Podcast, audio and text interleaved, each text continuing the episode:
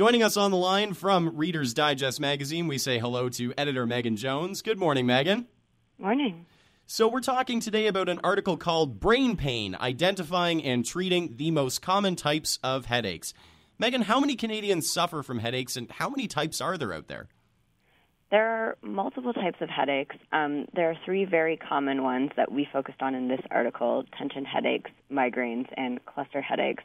And as for the number of Canadians who suffer from them, we're looking at about 2.7 million people. So that's quite, wow. quite a big number. Okay, so let's focus on each one of these. Let's start with tension headaches. How can you tell you're suffering from one of these, and what causes this type? So, tension headaches, you'll feel um, something like dull pain, pressure around the forehead, as well as throbbing on one or both sides of the skull. And they're actually the, the most common type, like the number one most common type. Mm-hmm. Um, they're caused by stress, tight, tight neck muscles, uh, sitting in one position for too long, or by the cold weather, and they usually last about 30 minutes. How do you treat tension headaches? You can treat them with over-the-counter painkillers, um, so Tylenol, etc. And if that doesn't work after several hours, or if it gets worse, then you should really be seeing a doctor to rule out something more serious. Okay, let's move on to the second type migraines. These are seriously nasty, aren't they? But there are some new medication out there that may be able to help these.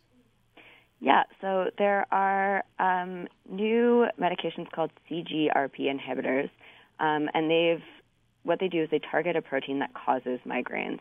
Um, you take them monthly, um, and they can be injectable, um, and they're covered by some private health insurance plans. Um, they've demonstrated demonstrated rather a 50% reduction in the frequency of migraines. So you're looking at pretty good odds there.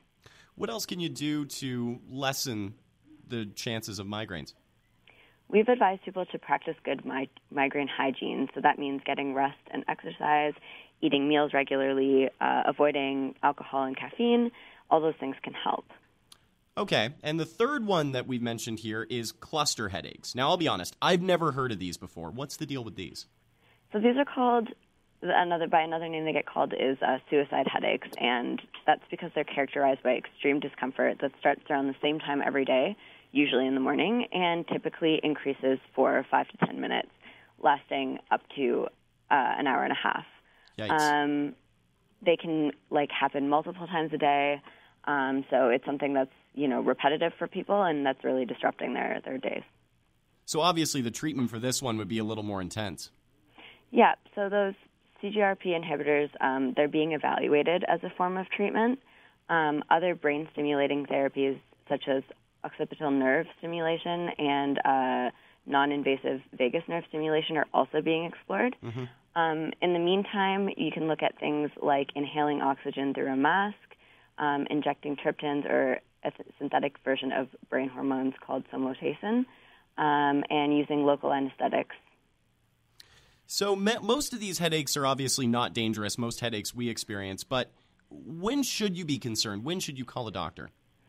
When you're starting to notice other symptoms. So if you see things like unexplained weight loss or chills or fever or changes in your vision, um, if you're having problems with your mobility or your balance, then you should talk to your doctor to rule out things like an aneurysm or a brain tumor. The article is called Brain Pain Identifying and Treating the Most Common Types of Headaches and it's on newsstands now in the pages of Reader's Digest. Megan Jones, you at Reader's Digest also have a great website. That's right. You can find us online at rd.ca.